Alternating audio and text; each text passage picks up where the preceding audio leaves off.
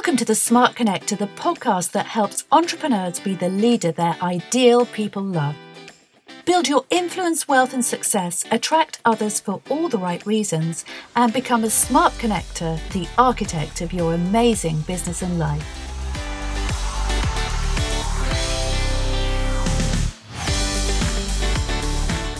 Hello, everybody. It's Thursday night. We're live on the Smart Connector group. You may be listening on replay on the podcast, but I've got a most fantastic guest for you today, Taz Thornton. Now, Taz is an incredible and very inspirational lady, and you you will find out more about her if you head on over to YouTube or you go to her channel, which says, uh, which is, uh, is it tazthornton.com?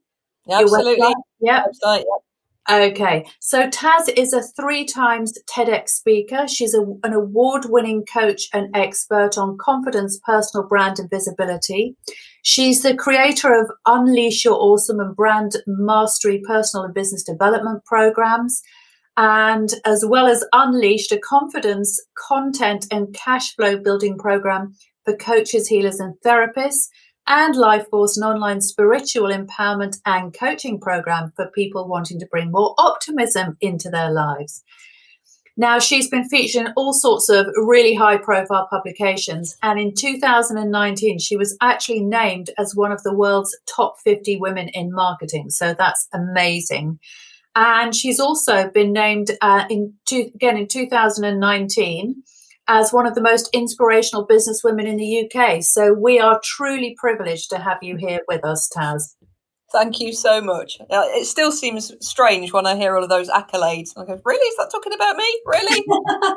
all good. All good branding. Yeah. So if you're listening and if you're you're not watching, you won't be able to see, but Taz has got the most amazing pink hair as well, which we were just talking about before we went live. And I was just saying, um, if you want to stand out and get noticed, pink hair is definitely the way, isn't it, Taz?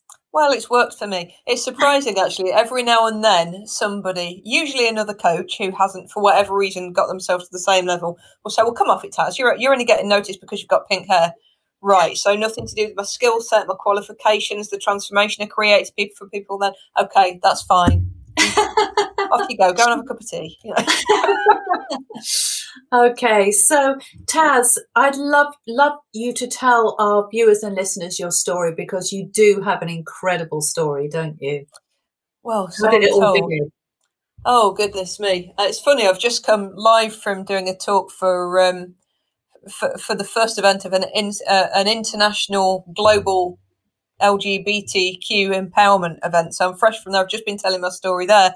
So I'll try and put it into a nutshell here because we don't have as much time here as I did on that last group. Um, but ultimately, I, I didn't always used to be this buoyant, I guess would be a good word for it. Um, in fact, if we go back to my early 20s when everything was in sepia, um, I was, I felt trapped in a horrendously abusive relationship. Um, and back then, it wasn't the kind of abuse I'd been taught about. You know, when I was growing up as a little girl, I was told that if somebody hits you, you get out. And this kind of relationship that wasn't physical abuse, there was um, emotional abuse, psychological abuse, sexual abuse, the stuff would, would, would that would now be covered under gaslighting. Mm-hmm. But I didn't have any benchmarks for it. And so I didn't feel I could talk to anyone about what was going on. Um, I lost so much of myself. There was, well, the Taz you see today is is nothing like the, the shade of a Taz you saw back then. Um, and ultimately, having spent a long time literally praying for a terminal illness, which didn't happen, I've done a lot of energy work to undo that since, believe you me. Oh, wow. I came up with this master plan to do suicide by accident. I'm an only child. I didn't want to leave an obvious suicide for my for my parents. Oh, yeah. So I I hit this master plan to take as many risks as I could every day.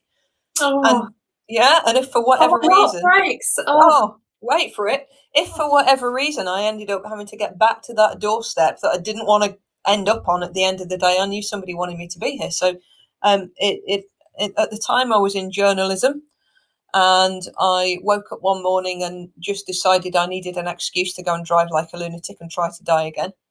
And I came up with this spurious idea that I'd, I'd been covering a town council meeting the night before. Now, anyone here who's ever covered like a local government planning meeting, they're not exciting, but I convinced myself to fit my story. That was a front page lead. In reality, the most exciting thing on the on the agenda was whether Bill and Ethel would be allowed to have an erection in their back garden. And for the uninitiated, that's a shed. A shed.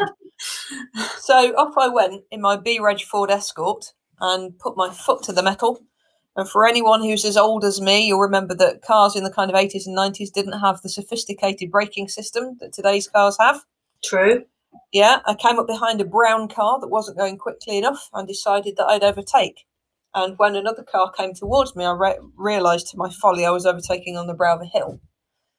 And I genuinely had this moment of this split second moment of bliss. This is it at this speed. I'm going out, not getting out of this one.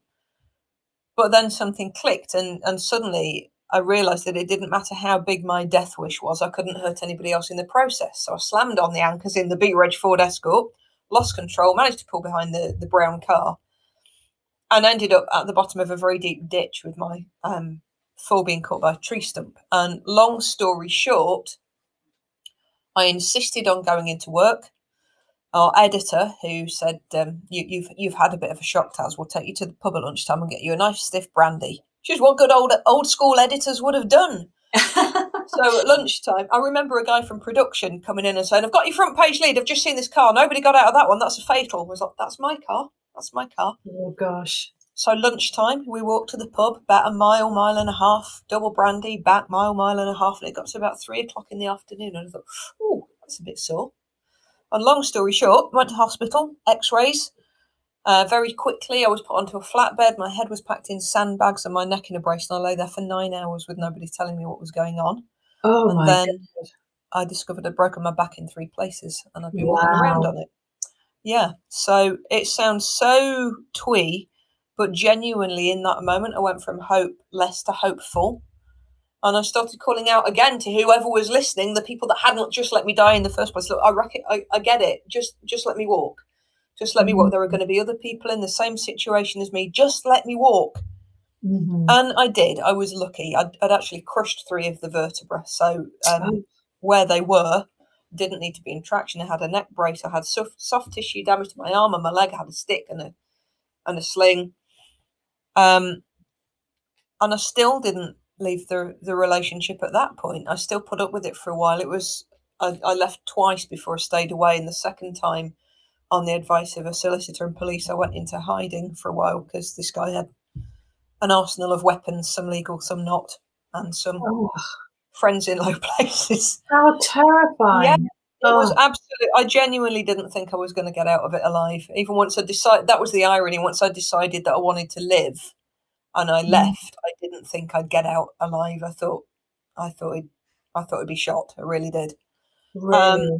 Yeah, but to move forward from there, um, there was one other attempt after that all went. I had this moment where I'd moved back in with my parents.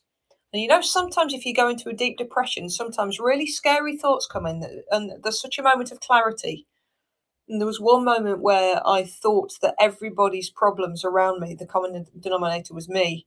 And I got interrupted just before I went over my parents' banister with my childhood karate belt around my neck. So that was Oh. the second one. really? Yeah, and then I, Oh. I, I rebuilt from there. And every time I'd hide by going into goal setting. So by my early 30s, I was UK director for what at the time was one of the world's biggest multinational publishing companies. hmm And I still wasn't happy.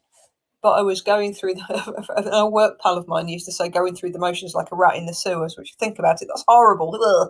But I was doing I was doing that. I was literally putting my pinstripe jacket on and hiding behind the makeup, putting the mask in place, getting through to lunchtime, driving somewhere, crying, calling home, talking to my partner, now my wife, um, getting through the after, makeup back on, go back to work, get home, drink too much whiskey, go back the next day. And that went on and on and on until I hit my eight weeks of hell, which really shook things up for me. So in 2006, my uncle died, my dad died just a couple of weeks later. He'd, he'd been in hospital, came out, clean bill of health. I thought, great, dad's home. And he died that night.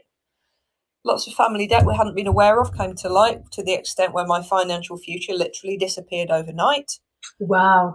Um, I went back into my goal setting and hiding in work, went to head office in Paris just for one night, a couple of nights after my dad had died, um, at which point I was told not to mention my bereavement because it might dampen the spirits in the meeting. Oh. So I sat through this meeting grieving, but looking as though I'd been sleeping with a coat hanger in my mouth. Everything was fine. Um, oh. It was October. I was told that they were all talking about their Day of the Dead celebrations, and I'm thinking my dad's just died, but I can't mention it. The one night I went away was the one night my parents' outbuildings in the back of the house were broken into. So hello, guilt. I'll have a bit of that when I get back. And then just after that, my amazing partner was diagnosed with multiple sclerosis and then made redundant. And that all happened in eight weeks. Ooh. And yeah, oh I, I, say it kind of that very is... quickly now. But at, at, the end of that time, when I found myself sitting and rocking and crying underneath my mum's dining room table, trying to hide from the world, mm. I recognized that something had to change and it couldn't keep being me. And that's yeah. how fast forward I yeah. came to recognize that one thing that was filling me up was actually helping other people. So I can look back now. Hindsight's a wonderful thing, isn't it? I can look back now and recognize that I was rattling with antidepressants. I was clinging on with my fingertips. I can look back and say, yeah, I worked for four years through a breakdown with no real support. Um, yes. But then I dug my way out with a teaspoon. Um, I'd already been working with shamans and medicine people for about 10 years at that point. I'd trained in neuro linguistic programming, I'd trained as an enterprise mentor. I worked with the same team who trained Tony Robbins to do firewalking and extreme empowerment. I did some coaching training. I got all that high level corporate management and conflict management and everything like that as well.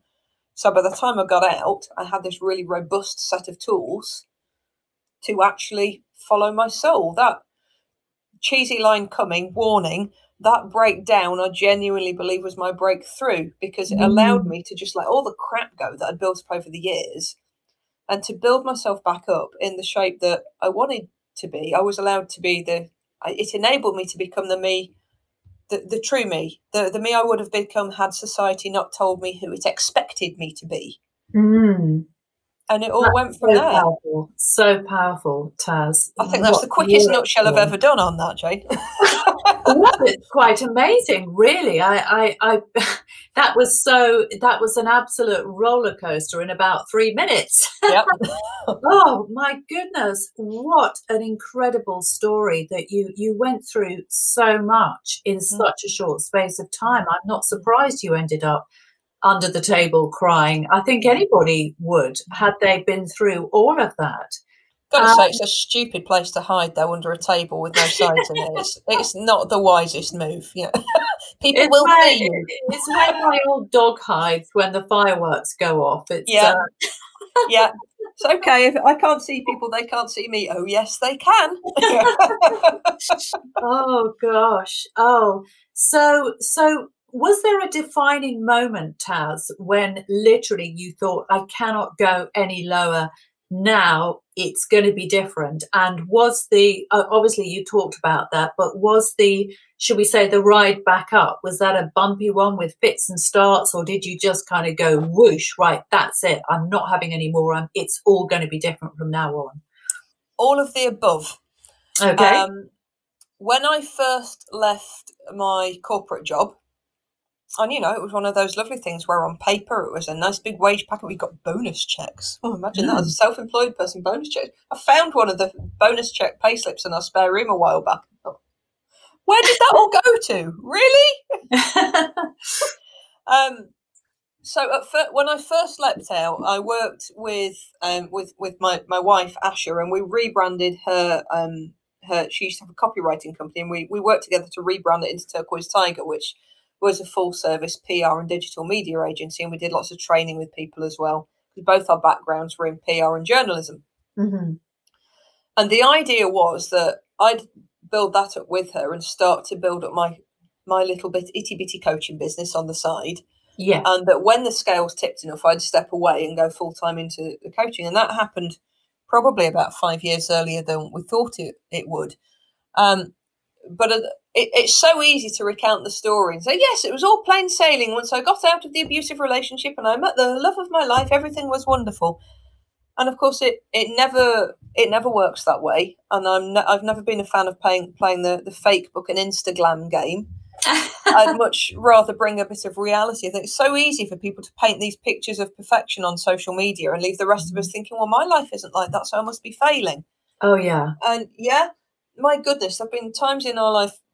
I remember at one point, um, a lot of our the biggest clients dropped all at the same time, and we went from you know between sort of October and New Year, where we should have had several thousand pounds in, having something like 500 quid in, which wasn't even going to cover one month's mortgage. Mm. And I remember sitting and, and, you know, scouring the job adverts, thinking, should I go and get a Christmas job, all of this stuff. And then realizing that if I took the time out to go and do a job, I wouldn't actually have enough time to serve the clients that we did still have and build my practice. So it was a really interesting balance. And we literally got through that time living on, on car boot fairs. You know, between clients, it was right, what have we got that we can sell? What's in the loft? What's some furniture we haven't used? Let's go into the unwanted presents box that none of us talk about, but we all have. you know. And we literally survived on Aldi baked beans and doing car boot fairs for a while. So that that was interesting. So I think so many people, and this is this is so apt to think for, for, for COVID because so many people see their immediate livelihood disappearing.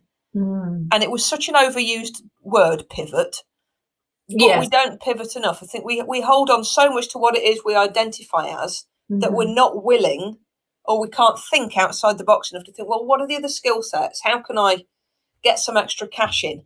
Yes. So so that was one thing that we did. Um, there was another pivot. There's a couple of pivotal moments I'll go through, so I think that might be useful for people. Um, one of them came probably five, six years ago, something like that. Now, when we were training people in social media and marketing and PR, we were, we were forever telling people don't just talk about the brand, tell your story, tell the story behind the brand. People want to know why you're doing it, what's the what, what's the why, who are you? And I didn't realize that I was kind of. Um, I, w- I was at, I was sitting at the edge of the dance floor, but I wasn't having a boogie in the middle of the room. I love that. Uh, yeah. I love that the, that way of putting it the way I realised was I was sitting on Facebook one day and somebody had put a comment out there, and it was something. One of these things that goes around every now and then. Right? You've only got one life. Use every moment. You know, make the most of everything you've got. Live in the now. And I started to write this really long reply because at this point I haven't hadn't told anybody about, you know, the the the, the suicidal um, uh, thoughts that I had, the, the the, the the suicide attempts. I hadn't told anybody about the breakdown because how could I possibly be advising other people if I've been through depression and breakdown? They wouldn't trust me. Um, and and I had this moment where I thought this is going to be such a long reply. It's time you told people. And it was before the days of Facebook Live. Remember those days? Yeah, not quite sepia, but still quite a long time ago. Before the days of Facebook Live. Um, and I sat in my car in a Sainsbury's car park. I think I'd got my gym gear on. My hair was a mess. Nothing. hadn't planned what I was going to say. And I flipped the camera around to record, and I just rambled for nearly ten minutes. And I talked about the times where I wanted to check out. I talked about being through being having been through abuse. I talked about wanting to use some of my past to help other people. That because I'd been through abuse and I had these coaching skill sets, I felt I'd be able to put that to good use and help other people to reclaim them their their their identity afterwards. I talked about everything. Mm. And I took a deep breath. I thought, it's okay. It's only going to your friends, and it's time you told them anyway. And hit send. And then had this moment of. but then my phone started to light up like a circus tent. I chucked it onto the passenger seat and thought, what's going on? That's odd. That's odd. And I started to look and I was getting messages again before the days they filtered messages into other if you weren't a connection that long ago. I was getting I got this message from a lady that I'd never met before to say that she'd been suicidal for years. She'd just watched my video and she decided she wanted to live. Oh, really? How's she seen that? My first thought was, how's she seen that? What's going on? And my phone was actually ping, ping, ping, buzz, but I'd forgotten to hit friends only. And it had oh. gone and I genuinely thought, that's it. I've just screwed up my career. Nobody's going to trust me. And then another message came out saying this person had just shown the message to their son who'd tried to commit suicide several times. And he'd said he was going to give life a crack. Oh, wow. Can't delete yeah. it. And that video that broke all the rules of marketing, nearly nine minutes long, and it rambled and it didn't have a particular point. it went viral and we stopped counting at 40,000 global views and I ended wow. in Huffington Post, Kindred Spirit magazine, Diva magazine, local newspapers, regional newspapers from where I used to live, where I grew up. It went. Oh, wow. And 50,000 views. It's still and it's still growing. Every now and then it gets shared again. And I every now and then I'll get a message saying thank you. I've seen that and I've decided I want to live. Oh. Um so the reason Oh, I share that amazing. is I thought I was telling my story before. And when I'm talking to people about personal brand, about visibility, please have the courage to tell your story. It's not about having a giant cathartic splurge to just make you feel better, but it is about using what you've been through and giving an uplift because I was talking about how I wanted to use these things and everything I would have missed out on if I'd been successful. If, you know, how, how my suicide attempt was, attempts were my greatest failures and biggest successes all at the same time. So there's an uplifting message too. It wasn't just a big, oh, it was so terrible. And I think every bit of success, whatever that means to you, I've had today, whether that's, you know, TV appearances, overseas speaking gigs, the book deals, I can trace everything back to that video. Amazing. So What a yeah. story. that was a massive pivotal moment because it showed me the power of vulnerability is a superpower if you use Yeah. it wisely. And Yeah. so many of us are afraid of it. Yeah. So without a doubt, that was one. Yes. But the pivotal moment after that was when um, Asha, my wife, a few years back had um, a relapse with her MS and got to the point where she couldn't walk. Um, she was also dealing with fallout from issues with her family where they haven't accept, hadn't accepted us. She was going through her own long her own um, long dark tea towel of the soul, shall we say? oh, We decided that she needed to rework her business and move away from PR into more of a content coaching model. So we sacked off the two biggest paying clients, and suddenly then I was in this. Oh my God! You got to walk, walk your talk now, Taz. So I was in the safety zone of thinking it's fine. Tiger's paying all our bills. I can just gradually build this coaching practice. Everything's lovely. You know, the, the self-employed equivalent of a lady who lunches. To I've got to build my brand very, very quickly and get serious about this now. yes. So I literally doubled down on everything. And I think that's such an important message for people that sometimes, and, and actually, COVID has been a big teacher for this for a lot of people. Mhm. We need to raise our levels of necessity. When we raise our levels of necessity, then we can pull some massive rabbits out of the hat. And you know, suddenly I, you know, I doubled down, quadrupled down on the the effort I was putting online. I was I was putting into social media. Started blogging more. Started doing video more. Started appearing on social media more. And very quickly, I went to bimbling along to some decent level of regular coaching clients. So you can, we can do it. We can do it, but we need to be absolutely laser focused. We need to believe in ourselves. We need to raise our levels of necessity, show who we are, be prepared to be vulnerable. And people will not, nobody dismissed me and said they didn't want to work with the nutter who wanted to kill herself. They just went, that's really relatable. You'll understand where I am. I think you can help. Oh, wow, that's just an incredible story. And I've got to say, even just talking to you, Taz, I'm getting so inspired. I haven't even seen that that particular video, but all the comments are coming through as well. The words "world is a better place with you," says Pix. Thanks, She's Pix. I, I interviewed her, and she has a story as well. She calls herself the Couragepreneur. So I know she's in Australia. She's in Sydney. So she's listening Nice. in, but she, everything you're saying is resonating with her. Wow, incredible story. The world needs authenticity now more than ever. We need to have those tough conversations. Thanks for being transparent. Um, yeah, so some great comments coming through and lots of appreciation already. Great. Um, so that's a very, very powerful mes- message that you just shared, uh, Taz, because because when times get tough, and they say when, when the going gets tough, the tough get going, right? Um, but you you have obviously done that, and you've really, really bounced back so much from those days. So where are you right now? How would you say how how is your life different today than it was in those dark times? I'm me, absolutely me. Um, what you see is what you get. Um, so that talk I was just in, there was somebody uh, watching the talk who also comes to some of my spiritual groups. I, I do a lot Mhm. with meditation and some of the shamanic and medicine teachings too. And said that um, it was lovely to see me in a different setting, the same Taz, but slightly different energy. And and as I said, then it's still always going to be me, except if I'm doing speaking, I turn the volume up a bit louder. That's all it is. Um, the Taz you get now is the same Taz you'll get sitting in front of, you know, binge watching The Crown. It's just definitely what you see is what you get. And I think there's so. Can I use a mild swear word, Jane? Am I allowed? Yeah. Oh, yeah. No, there's so fine. much bullshit in the world. there is there is too much plastic in the oceans without us adding to it. So all these people who start behaving as they think a speaker should behave and speaking as they think a speaker should talk.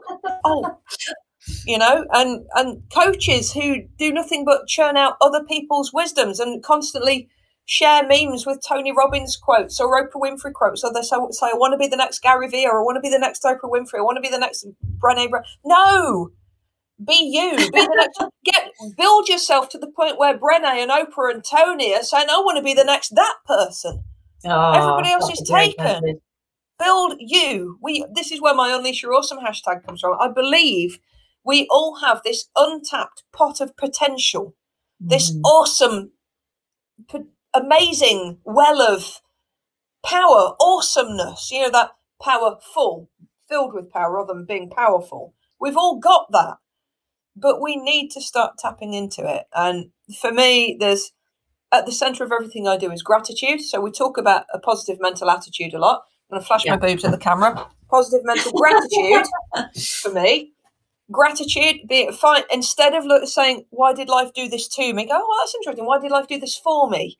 I, I am genuinely grateful for everything in my life, even the broken back, the abuse, everything, the the, the struggling to come out because my family didn't want to accept me as gay. All of those awful, awful times I went through, you know, even stuff I haven't touched on, like when I was when I was trying to come to terms with perhaps maybe I liked girls when I was in my teens, the, the self harm and mm. crazy things I went. I'm grateful for every bit because I can learn something from everything I went through. If I hadn't been through the abuse, I wouldn't be able to relate uh, people wouldn't be, be, able to relate to me in the same way when they've been through something difficult. If i hadn't been through the breakdown the suicide attempts other people who are in dark times wouldn't be able wouldn't believe me you know? So someone once said they've never met a good good coach who's had an easy life. And i don't want to go into judgment here but i can i can kind of see where they're coming from because if we're willing to look at everything as a gift to look at what it teaches us and how we can use that to help inspire motivate others then we're onto something really, really magical. And we could all do with more of that, I think. Stop polishing everything and putting a mask on and just show the world who you are. And sometimes that means you'll be able to, I'm having a really shit day today, but you know what? I've got the tools and I know I'll pull myself out of it. So I'm telling you I'm having a shit day today because if you're having a shit day, I want you to know it's okay. Because we don't have to stay there. Amazing, and you're you're kind of like the sort of uh, anti Instagram influencer, really, aren't you? In a way, you're the, you're the anti influencer because because uh, as you said, there are so many. I mean, I see my daughters watching Instagram, and of course, there's a lot of um, young girls that are uh, portraying this what they think to be this dream life and and the whole love island thing. And my daughter was watching it earlier on tonight all about perfect bodies and perfect dreams of perfect weddings and perfect relationships. And it's all the, the pressure for perfection is huge. Absolutely oh my god and i really feel for young people particularly young girls yeah because when i was my my youngest daughter's age i was bumbling around in dungarees with no makeup and i really didn't care that much because I knew I was young and attractive and it didn't really matter. Yeah. But today, just the pressure that they all feel. And the filters. What happens when you actually go into the real world without a oh. filter? Mm. What happens when you know you go on that first date and they've only ever seen your filter, and then they don't recognise you when you turn up? You know, the, the you know the oh, quickest way to get a bikini body: buy a bikini and put your body in it. That's how you get a bikini body. Just, and nobody's going to give a shit because they're all too worried looking at, about how they look. You know, just. Well, oh my goodness, I've got so many comments coming through. well, that's good. This is really, it's been an inspiring talk. I can tell you, it's captured everybody's imagination. It really has. So we've got Richard Fay saying, absolutely agree. Gratitude. My 10 years being a carer taught me so much about myself. Jem is saying, mask off. You know, she's definitely 100%. Yep. Great interview. Okay, it's lots and lots of comments coming through. So, um, so much pressure on both girls and boys. And of course, Absolutely. as an entrepreneur, and this is an entrepreneurial podcast, so most of my listeners and, and viewers are entrepreneurs. We also feel incredible pressure, I think. Don't don't you see that, Taz? Totally. I think I think there's a, there's an awful lot of pressure even around the word entrepreneur. I think so many people describe themselves as, as an entrepreneur mm-hmm. and actually they're a small business owner. Yes. It's a different thing and a different mindset. And if we don't yeah. get clarity about the difference between an entrepreneur mm-hmm. and someone who runs their own business, we are forever going to be feeling pressure to become an entrepreneur. There's nothing wrong with just being a, a small business owner. I don't mean somebody like really small who runs a business, but you yeah. know, but you know, there's they're different things. So an entrepreneur isn't just someone who runs a business. An entrepreneur is somebody with ideas all over the place and fingers in lots of different pies and investments everywhere and that might not be you. You know, mm. I feel a bit stuck on the fence with that. When I used to call myself an entrepreneur, now I call, call myself Taz, not least because it's easier to say. But some people still refer to me as an entrepreneur. And I think very quickly, this is another area where people trip themselves up when they, they hear about having multiple streams of income. Mm-hmm. And it is very wise to have multiple streams of income. I have multiple streams of income, but they all come back into the umbrella business. They're all connected. So, you know, I'll have streams of income from one to one coaching, from group coaching, from some of the Facebook based, really cheap as chips coaching options I have. I've got a stream of income from my books, from my spiritual teachings, from my retreats, from my speaker training, from my speaker gigs. They're all different um, strands of income, but they're all connected to my business. I think where a lot of people trip themselves up now mm-hmm. is going, well, well, I'll run my business, I'll do a bit of coaching, I'll run my business, and then I'll I'll I'll do some network marketing as well. I'll sell some Younique and I'll do a thermomix and maybe I'll do some forever living. And this is not to knock network marketing. I've got lots of clients who do network marketing. I've spoken mm. for the big network marketers. But please, if you're trying to go for, go for that point where you have stream multiple streams of income, try and try and create streams where there's a connection rather than splitting yourself, fracturing yourself into so many different pieces that your credibility and your brand disappears because you look like a jack of all trades and a master of none. So if you want to go for that entrepreneurial spirit, yes, go for multiple streams of income, but think how can I make sure they're all connected through to my core skill set so I can keep building my personal brand and showing people who I am without being too sporadic.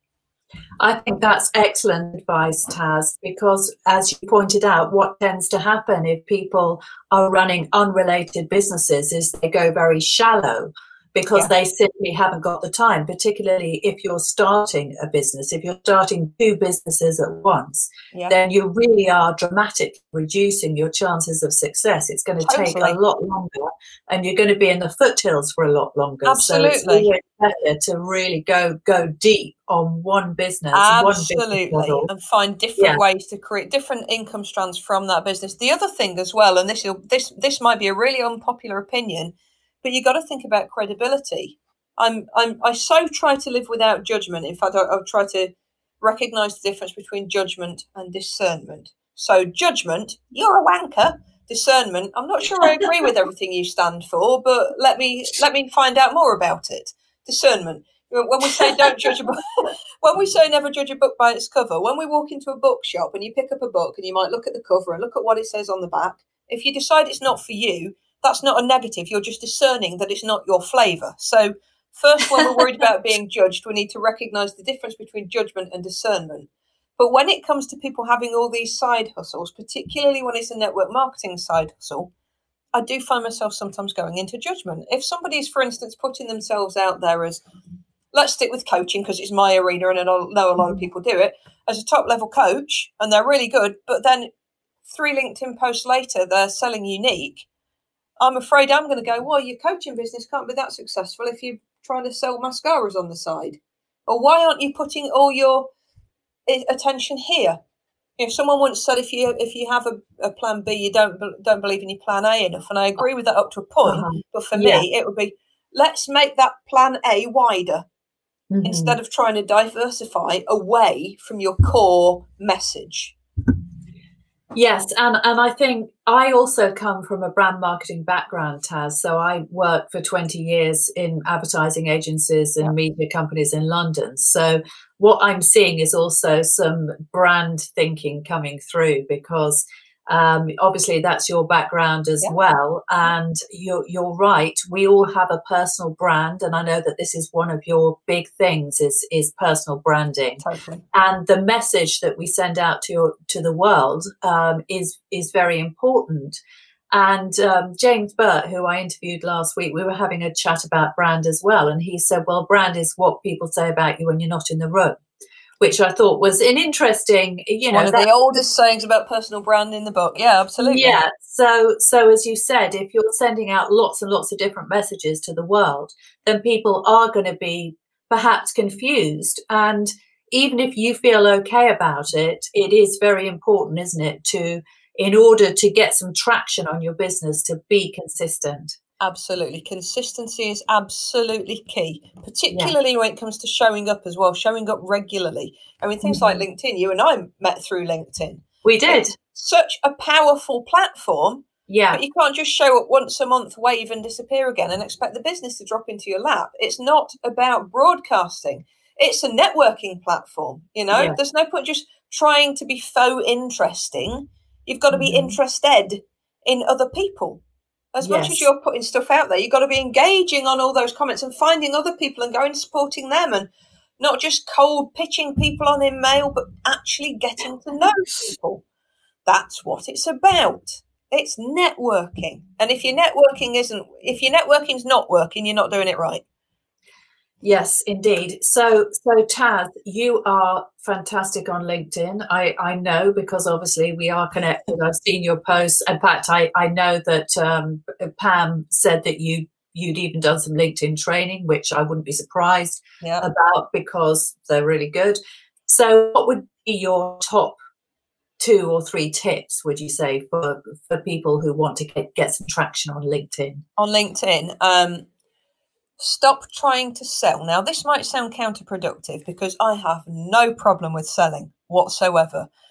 But when you're putting content out online, and actually this works for all channels, not just LinkedIn, you need to approach it with an attitude of not what can I sell today, but how can I serve today? Mm-hmm. Um, when coronavirus first hit, and like most people here, I had a panic when a couple of clients knee jerk cancelled at the beginning you know, they all came back within within about a month, apart from one that I wouldn't let back in because she'd broken contract twice. So no, not again, thank you. um, but instead of going into, oh God, what can I sell? What can I sell? How can I force my shit on people? I got a great big piece of paper out and got my sharpies out because who doesn't love sharpies? That was my market. when I hit a certain level of success, I'll stop buying, you know, um, I'll stop buying cheap varieties and actually buy sharpies. I've made it. Rainbow sharpie success. Great I, I just, to have. Yeah, absolutely. And I just started writing things down on there. What's going on at the moment? What are the blocks for people? What's what's actually happening?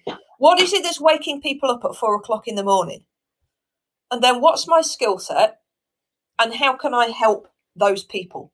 Mm. And one mm. of the first things that I did and I'm not normally a fan of doing free stuff, particularly free webinars. In fact, never ever call a webinar a webinar because that just sounds like you're going to get bombarded with crap emails. Call it an online training, call it an online mastermind. Don't ever call it a webinar unless you just want to turn people off. And I put on this free event, and first I opened it up for 25 people, and then they all went. And it was how to lead through the pandemic and stay visible. And we closed it out at something like 136.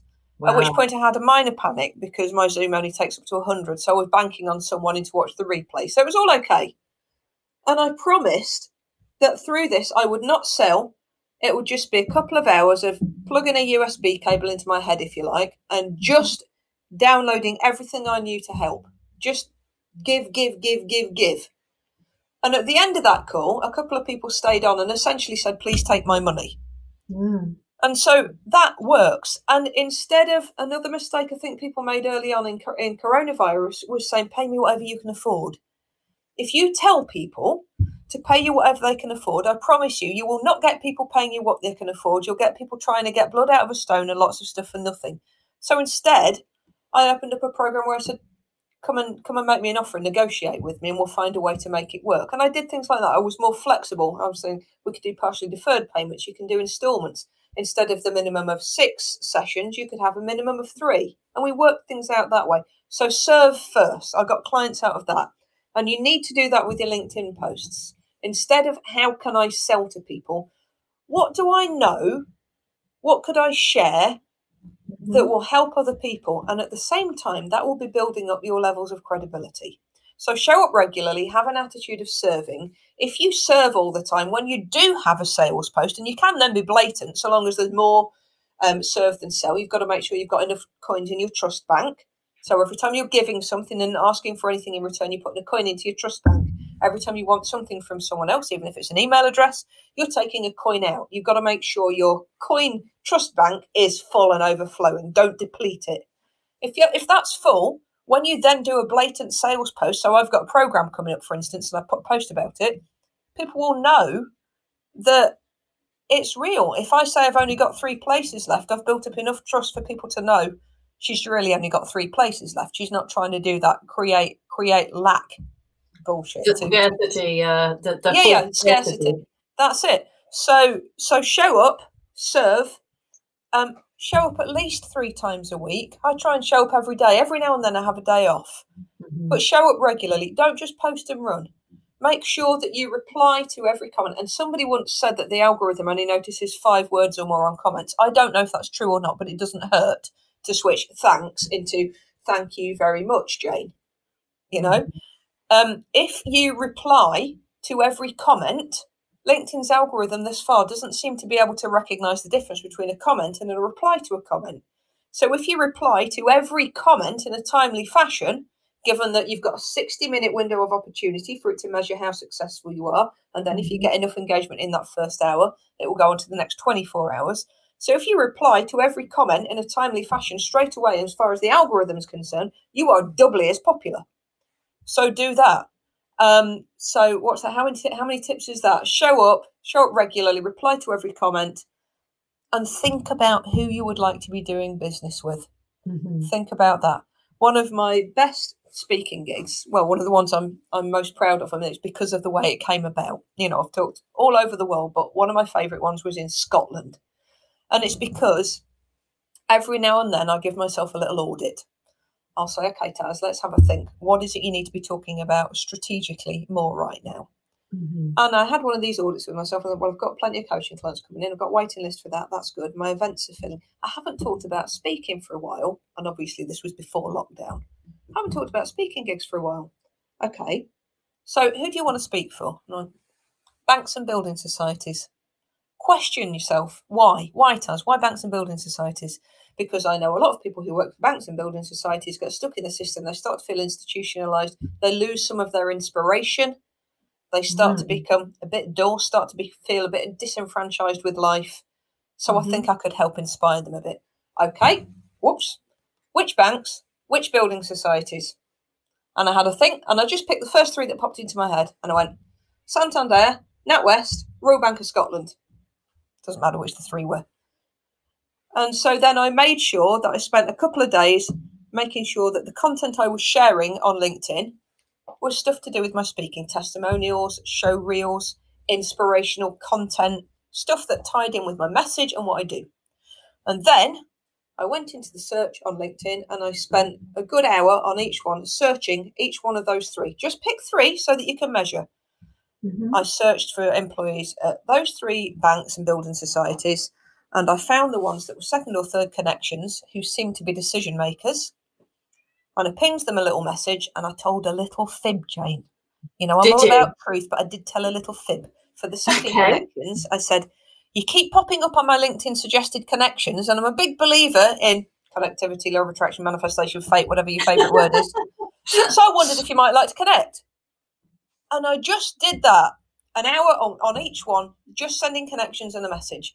And with literally within 24 hours of doing that, I'd had a, a, a, a call through from Bank of Scotland saying, somebody's passed us some of your content on LinkedIn. We've never invited in an external speaker for these events before, but I wondered if you'd be, be interested in coming and doing some work for us.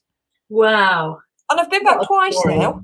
That's amazing. So you really can use LinkedIn in a really powerful way if you're willing to invest the time and to build up enough of enough of your brand and your personal brand, not just your business brand, your personal brand. So who you are, what your beliefs are, your values.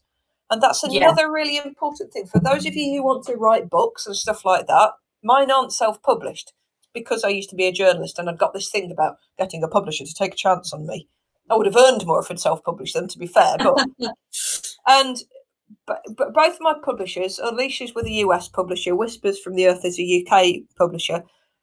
But both of them, before they take a chance on a hitherto unknown author, wanted to look at my social following and check that they'd got a chance of selling books.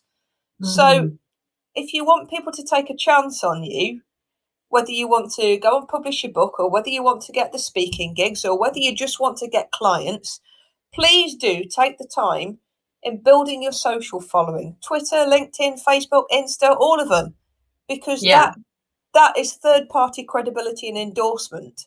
And you can do that with nothing other than your time. And right now, okay. I haven't got a lot of time, but I know a lot of people do seem to have time on their plates. So use it wisely, cement your future with it those are some some great tips and again very very inspiring taz because i think a lot of people feel underconfident particularly when it comes to linkedin and i know that i probably did when i first started using it mm. and i've gained confidence over the years but i think what happens is uh, people forget that it's like any networking really isn't it? And if we okay. if you if you're at a face-to-face networking event and you walk straight up to somebody and you said um, i've got a great product. I think you'd like it and would you like to buy it? they're going to think you're you're the kind of person that they want to avoid. Whereas if you go up to somebody and you start a conversation and you talk about you you crack a joke or you talk about something that you've noticed that is nothing to do with the with the work or the business. They're going to warm towards you aren't they? And, even and if you. have to resort to the weather. Just do something and i am naturally you may not believe this but i'm naturally an introvert. If you put me somewhere where i really am i had to learn to appear to be more extroverted. So if you put me on a stage with thousands in the audience i'm fine. I have a reason to be there. I have a purpose. But if you drop me into the free networking bit hmm. I will be the one up a corner pretending to check an email. I hate it, hate it, hate it. I'm no good at small talk. I can go really deep with people really quickly. I'm crap at small talk. So joking aside, even if you have to resort to the weather or just say, I'm really not comfortable with this bit, I never know what to say. What about you? Just do something to break the ice. If I can do it, you can do it. You know, I'm the one who, if we have to go to a pub, have to go to a party, listen to that.